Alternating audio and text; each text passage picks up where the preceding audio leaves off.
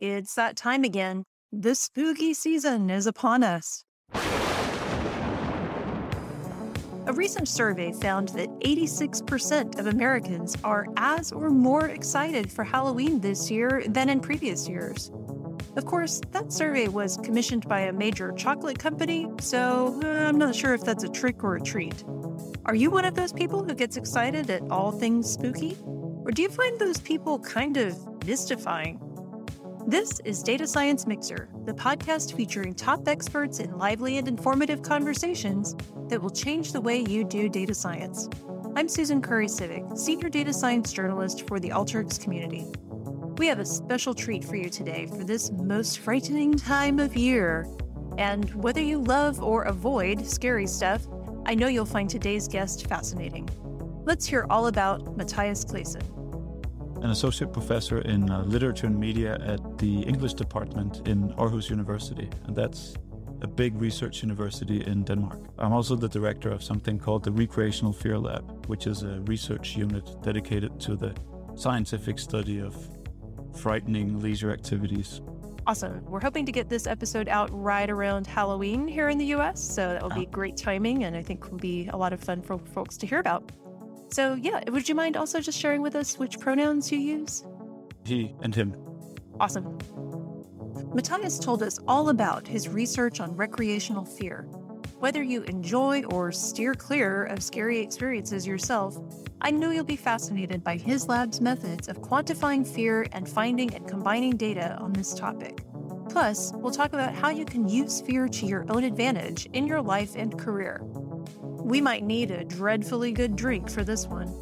Brace yourself with whatever beverage you need for a wild ride through the data focused study of fear. As you're about to hear, I did not come prepared with a tasty drink. And as you probably know, on Data Science Mixer, we often enjoy a special drink or a snack, you know, time appropriate as we're working during the day. So, uh, what do you have anything special there with you right now? I do, and I was sort of hoping you wouldn't notice because I'm having a beer, and I know it's it's early where you are, but it's but it's late where I am, so I think it's it's okay. I think it's great. I mean, this is truly it's always five o'clock somewhere, right? So right, deal. that's what I thought. Yeah. So cheers. Yay, cheers. Excellent. I am, yes, being boring here at 11 a.m. and having some some icy cold water. So hmm. definitely not as fun as as your selection. No. So good deal. All right. So yeah, maybe you can just uh, start us off with a little bit of discussion of your research generally, especially the the recreational fear lab. I love the name. I love the idea of studying fear quantitatively. I think that's really fascinating. So, yeah, I'd just love to hear about how you got into that area of research, uh, what kinds of things you're studying, and maybe just generally speaking, what some of your methods are. Right. Yeah. So, for a, a long time, I've been studying horror, um, mainly horror literature and horror movies. And uh, I think through a combination of luck and stubbornness, I was able to turn my personal passion and enthusiasm for scary movies and scary books into you know, relatively lucrative professional pursuit. And then a couple of years ago, I got lucky again and got to meet the right collaborators with whom I managed to get funding for the Recreational Fear Lab. So it's actually funded by the Danish funding body that funds basic research. Interesting. So for now, it's a, it's a three year grant. And uh, I have some really good people employed in the lab. And the purpose of the lab is to really get a a quantitative grip on this phenomenon that we call recreational fear. And the way I see recreational fear, I think it's more or less a term that we coined. And the way I understand it is as a kind of broad, sort of diffuse concept that includes horror, but is broader than horror. So, one of the things we're doing at the moment, and this is something I'm really excited about, is investigating the prevalence of recreational fear in Danish daycare institutions. Oh, wow. And that probably sounds a little bit crazy because how would you find, you know, frightening activities in nurseries and kindergartens? But we thought, you know, this is something we want to check out. We had a, a hunch or maybe an intuition that quite possibly Danish kids are being frightened for fun. Oh. And, and so we had two research interns in the in the spring in the lab, and they did a wonderful job of collecting pilot data and found that it's really, really widespread those poor kids are being frightened witless. Uh, be- before noon anyway. Most of those recreational fear activities that we have discovered take place in the morning before they have their nap. So, what kind of what forms are those taking? You'd think not only that I was crazy, but that the whole Danish population was crazy if I told you in detail. Uh, but it, it it it ranges from, you know, normal or probably more or less universal pursuits such as uh, hide and go seek and chase play, uh, switching off the lights and reading mildly scary stories, but also local uh, nursery rhymes, which are really terrifying. Oh wow! Um, they they center on cannibalism and uh, monsters eating kids, and they often end with a jump scare. So and, and also imagine more kind of for, imaginative forms of pretend play. So taking the kids into the woods and letting them know that they're hunting for a troll or whatever. So so that's wow. that was that was a fun surprise to see how how widespread those phenomena are. And also to learn that the teachers who instigate those recreational fear activities in nurseries and kindergartens see it as a sort of, they see it as their duty to expose the kids to manageable and controllable doses of fear in a fun sort of context. Huh. That's so interesting. And so, Yeah. how are you actually studying or measuring the the fear that is being caused or the the outcomes of it? For this study, we haven't started doing actual um, empirical research yet. Mm, So far, those results are based on interviews with the teachers. Okay. And that's because of the pandemic. Uh, we couldn't Sure, sure. really, co- we wanted Yeah. to do some observational studies to begin with. But this is, I'm hoping this will turn into a more ambitious project that would, I imagine, probably rely on behavioral observational data. So we would look at the kids and look at face expressions and um, body posture and so on when they're being frightened by the adults. And also maybe self report. I mean, we have found self report to be a very reliable measure of fear in Hmm. other studies, but I don't know how, how good kids are at giving an accurate indication of their own fear levels. But that's something we'd have to pioneer. Yeah, yeah. And that's, you know, again, what I think is so interesting about your work is figuring out ways to quantify these experiences and emotions. So I want to come back to actually the issue of the pandemic here just a little bit, but I feel like I would be remiss as an interviewer if I didn't go back to you talking about your personal fandom as far as horror goes. So what are some of your favorite horror movies or books? Huh. It's that's the sort of question I should be able to answer without thinking because I, I get I get it a lot, but it's actually surprisingly difficult to to uh, to answer. And I used to not like horror. Like when I was a kid, Oh, wow. it was I, I would I would steer clear of it, and then a sort of reversal happened in my I think teenage years, and that's fairly common that that sort of developmental window opens at that point. Oh, that's interesting. But I like Halloween would be one of my favorite movies, a classic okay. John Carpenter slasher from 1978. Yeah, yeah. Uh, and anything by Stephen King, basically. Sure. Yes. The classics. Excellent. Yeah. Very cool. Awesome. So, getting back to these questions around measurement and so forth, you talked a little bit about self reports and Mm. gathering data on people's experiences of fear. So, I noticed looking at your body of research so far that you do use quite a bit of survey data in your research. And I'm just Mhm. curious what some of the challenges have been in that process, how you've been able to glean insights from those survey data, anything that might have come up for you as you've worked on gathering that information. I think one of the coolest studies we did, and this is one I did with my, he was my PhD student at that point, Jens Kjeldgaard Christiansen, and we teamed up with an American um, personality psychologist, John, John Johnson. And we, we wanted to get some basic data on how common it is to be a horror fan because nobody really knew. And so we did, and that was a survey in which we used crowdsourcing. I think we used MTurk. Okay. Yeah. And, and so we paid respondents to answer a bunch of questions having to do with their relationship with horror. So, do you like horror? Do you like horror books, horror video games? Do you go to haunted houses? How often do you watch horror movies? Do they make you more or less anxious? Uh, do you watch them with others? And also a, a whole battery of personality questions to get a personality profile because we wanted to see if there was a, a unique uh, horror fan personality. So that was one study uh, that generated a lot of data. But happily, John is a real wizard. And so he did the statistical analysis. But I think one challenge in that approach was that we could only recruit people over the age of 18. No. Uh, Mhm. We did get, I think, a, a representative sample, only, you know, adults though. Mm-hmm. And, and, so that left a gap, but that's that's one of the gaps we're trying to fill now to look at a more broad developmental spectrum and to figure out when the appetite for uh, being scared for fun emerges, how it changes reliably across childhood and adolescence. But other than that, I, I think using a, a survey for that study was the right way to go, and it gave us some really fascinating insights. What was your favorite finding from that study? The the the the finding that made me the happiest and that made the headlines in those stories that were written about it was that horror fans tend to be um, they score fairly high on a personality dimension called openness to experience. Oh yeah.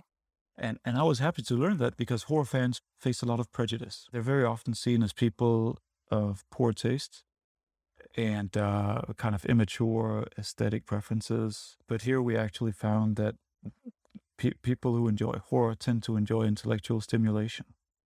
So that was a that was a fun finding. But uh, yeah. uh, but probably okay. That's probably my second second favorite finding. The the one favorite finding is that more than half of the American population, based on this study, actually enjoys horror. So it's not a niche phenomenon. It's it's uh, 55% answered mm-hmm. uh, yes to the to the statement. I tend to enjoy horror media. Interesting. Yeah. yeah. And I, I, like how you created suspense there too, actually, by counting down your second favorite and your most favorite. right. That was inadvertent, but yeah. nicely done. Thank you. oh, that's very cool. That's interesting to hear. My husband is a big horror fan. I'm mm-hmm. more on the sci-fi end of things myself, but he can. He really is, you know, cinematically savvy and mm-hmm. a literary guy, and enjoys enjoys these things from his own perspective, which I totally appreciate. So. Right. Exactly. Yeah, and horror can be a lot more intelligent than maybe than many people give it credit for. For sure. Um, so there are horror, horror mo- movies that that that morally interesting, aesthetically interesting, psychologically probing, all of that. Yeah, yeah, absolutely.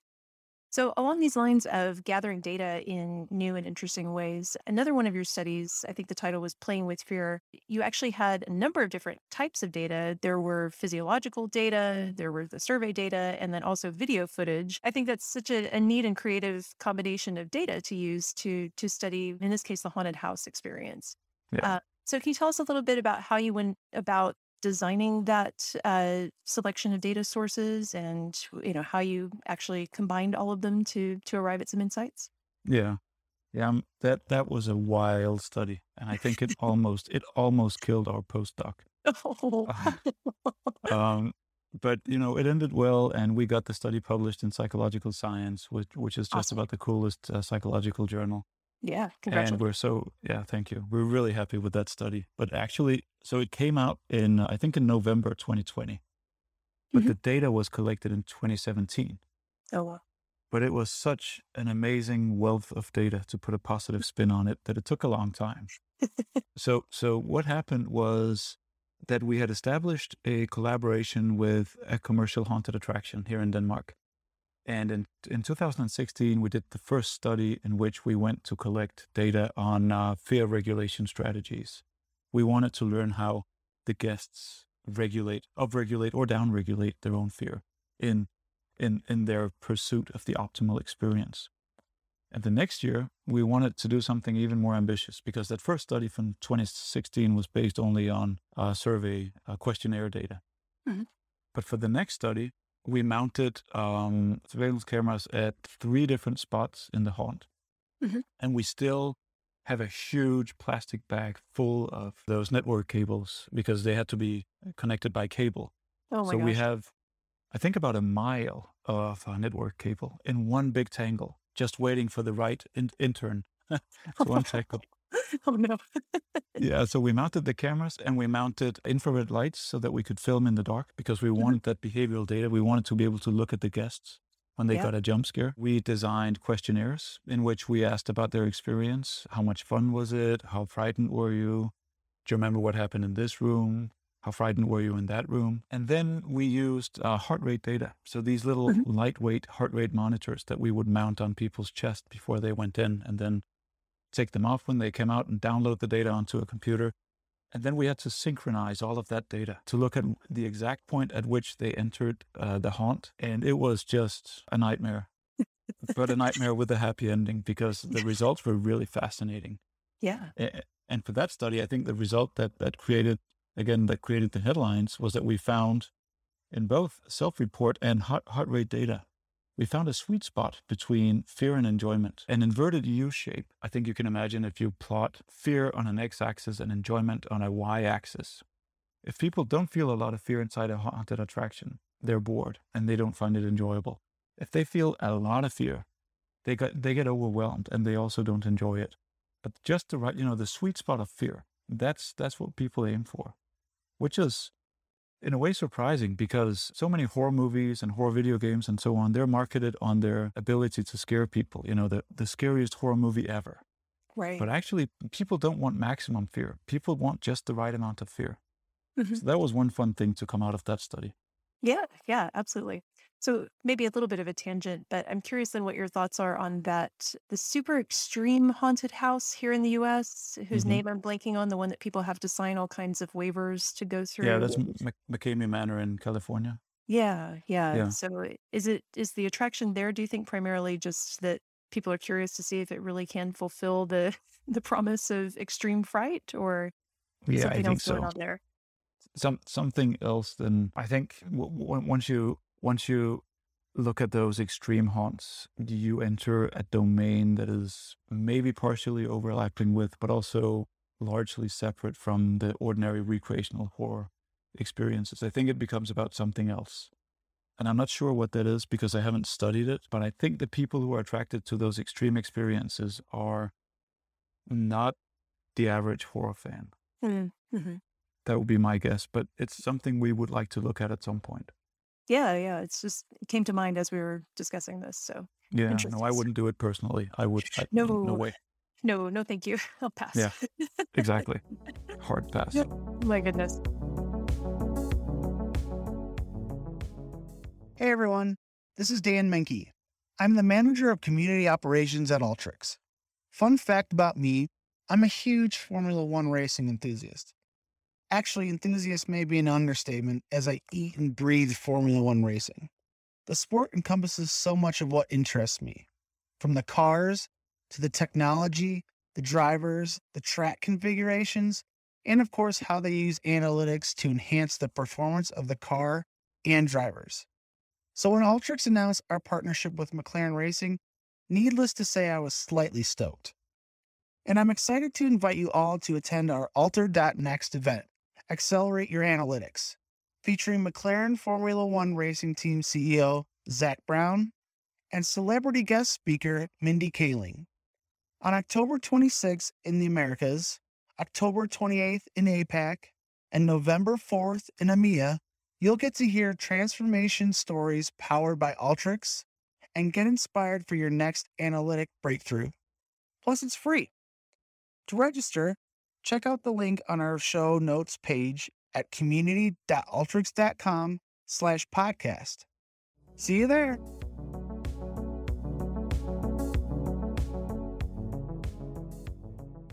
So I think this is all really interesting. I love the idea of combining all of those different data sources, despite the challenges, to really get these deeper insights.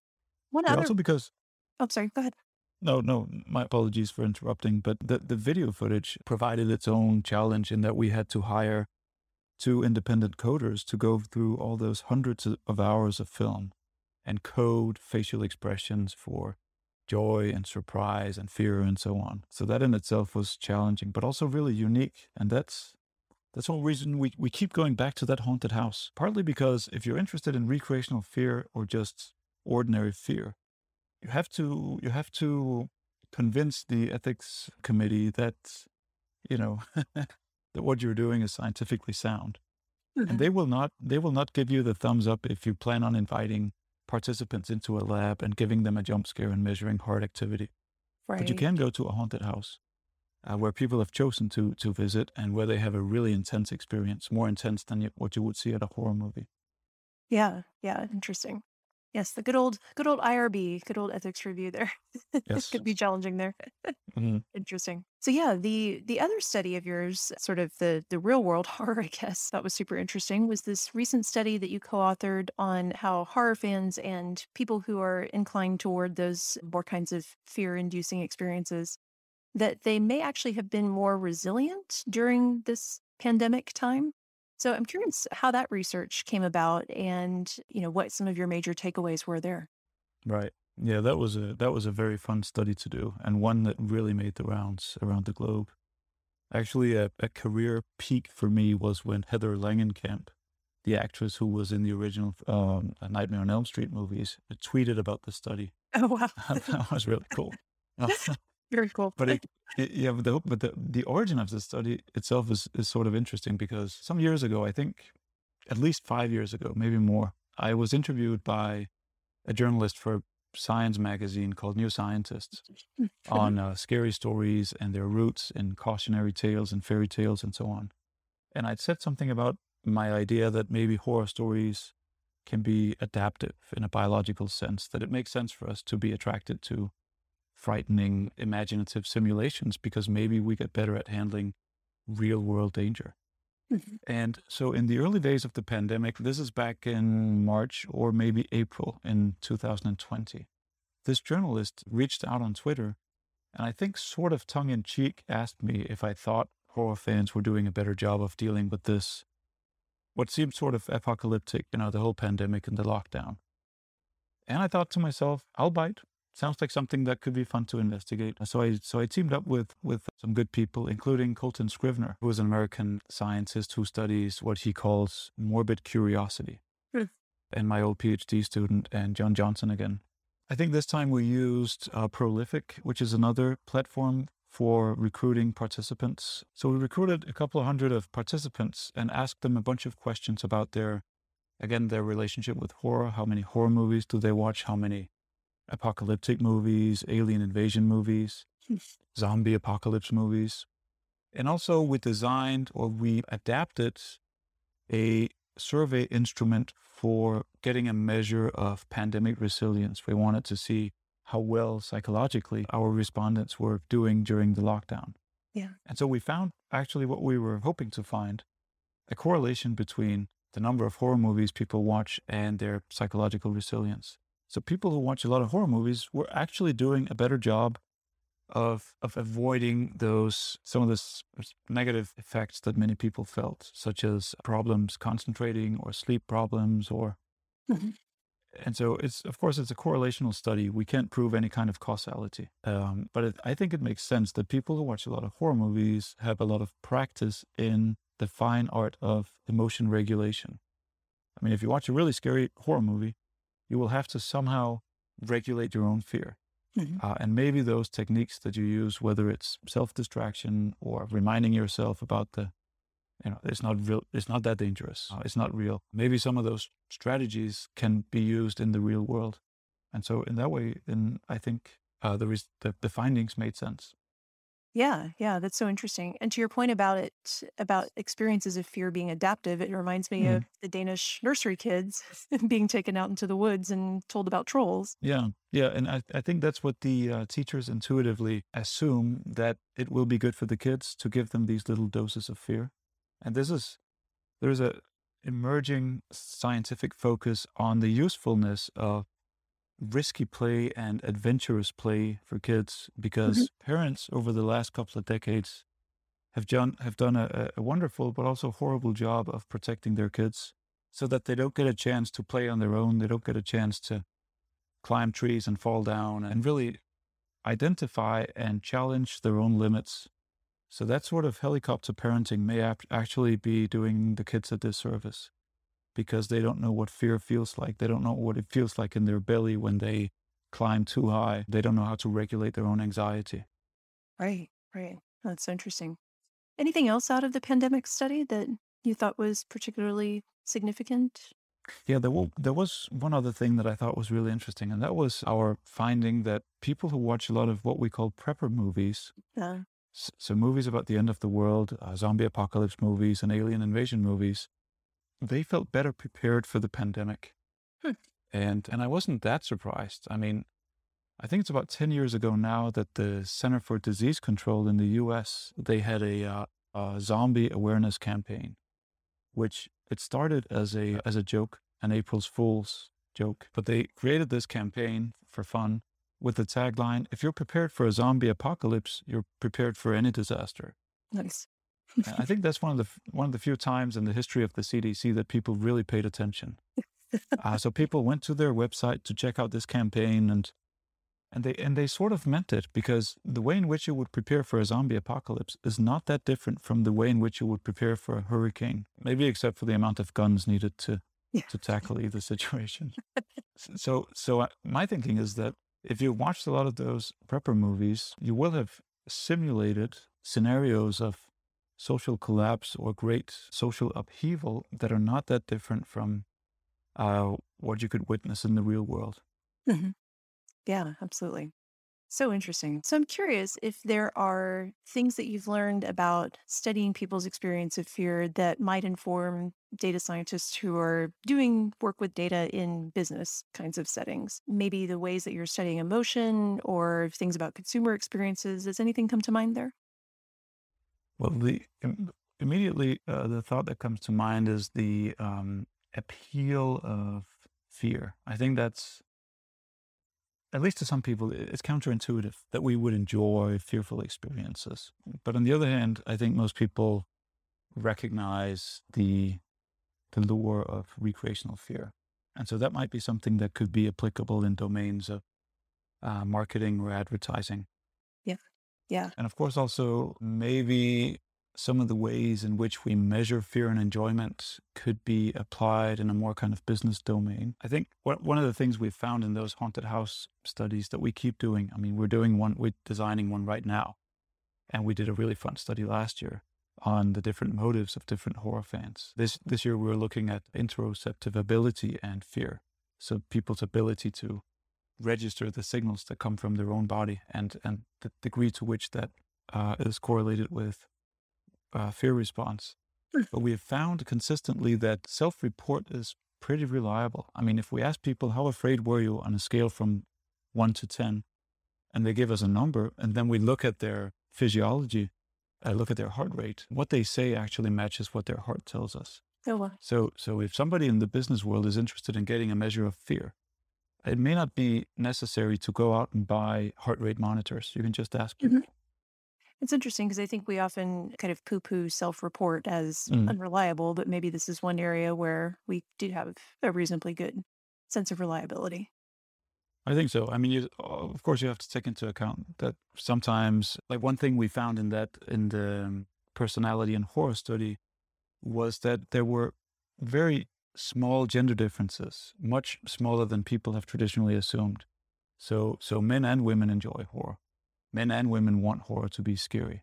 The one gender difference, the significant gender difference we found was in the degree to which people are willing to admit that they were easily frightened by horror movies. Oh, oh wow. So, so, so you ask a man, were you frightened by the movie? He's more likely to say, nah, of course not, Yeah. than a woman might, might be. Biases, of course, are worth uh, taking into consideration. But the way we've dealt with it is to design these, uh, we've printed out questionnaires and make sure that people fill them out in private with nobody else looking so that they don't feel the demand to, to live up to anybody else's expectations. Right, right. That social desirability bias. Interesting. Exactly. Cool. So I am curious have you learned anything about fear from your research that has had an impact on your life in any way? One thing I have learned is the variety of coping strategies that are available. I mean, I've, I've, gotten better at regulating my own fear. So, one study we did, we found that people use three different kinds of coping strategies when they try to to manipulate their own fear, and they are cognitive and behavioral and social. And by far the most predominant ones are cognitive. So that's people manipulating their own thinking and that seems to be also the most uh, effective ones. So if you if people are watching a horror movie and it's really scary, just think about something else or remind yourself it's fiction. That seems to be fairly it's more effective than covering your eyes, which is a behavioral strategy. and also I think this emerging picture of recreational fear as something that can be beneficial. Something that can help you build resilience, something that can function as a kind of stress inoculation, and something that may even have uh, bonding effects. I mean, people very often seek out frightening media, haunted houses, horror movies in groups. And it looks like they might actually feel increased bonds with the other group members. Wow. That's that's been that's impressed me. Huh. These positive effects. Yeah, interesting. Yeah, I can imagine people who have, you know, maybe data scientists who are giving presentations thinking about fear in a different way as a result of this conversation. That's Right. cool. Yeah, we all feel fear just just you know prior to giving a presentation, but I think mild doses of fear have the effect of keeping us focused and making sure that we don't you know lose focus on what is important right now. Um, Right. At least that's what I tell my students when they have to give a presentation, and I can see their heart racing and so on. Oh, Yeah, we've all been there. we have. So I believe you have a new book that has just been published. And could you tell us a little bit about that? Right. It's called uh, A Very Nervous Person's Guide to Horror Movies.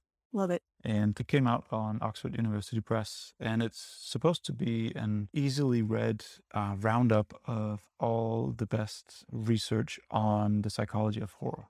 Hmm. And it's it's aimed at people who are interested in horror movies, but also sort of nervous about them.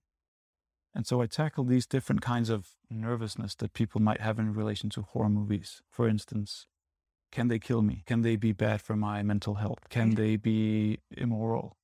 Are they bad for kids? And then I look at what the science says and offer some some uh, science-based advice on how to survive a horror movie. Awesome. That sounds great. And I think Right. that's also perfect for the time that we'll be putting this podcast out. So folks need to check that out and get ready for scary movie time around Halloween. Awesome. For sure. So, one question we always ask on the podcast, we call this the alternative hypothesis, recurring little segment here. Um, the question is What's something that people think is true about working with data, using data in the kind of research that you do, that you, in your experience, have found to be false? Mm. The immediate thought that comes to mind, and this is probably my bias because my background and training are in the humanities, where many people have a kind of instinctive knee jerk reaction against quantification. Mhm. And so I come from a tradition in which quantitative research is viewed as reductionist, something that really strips away the richness and the beauty of whatever phenomenon you're trying to investigate.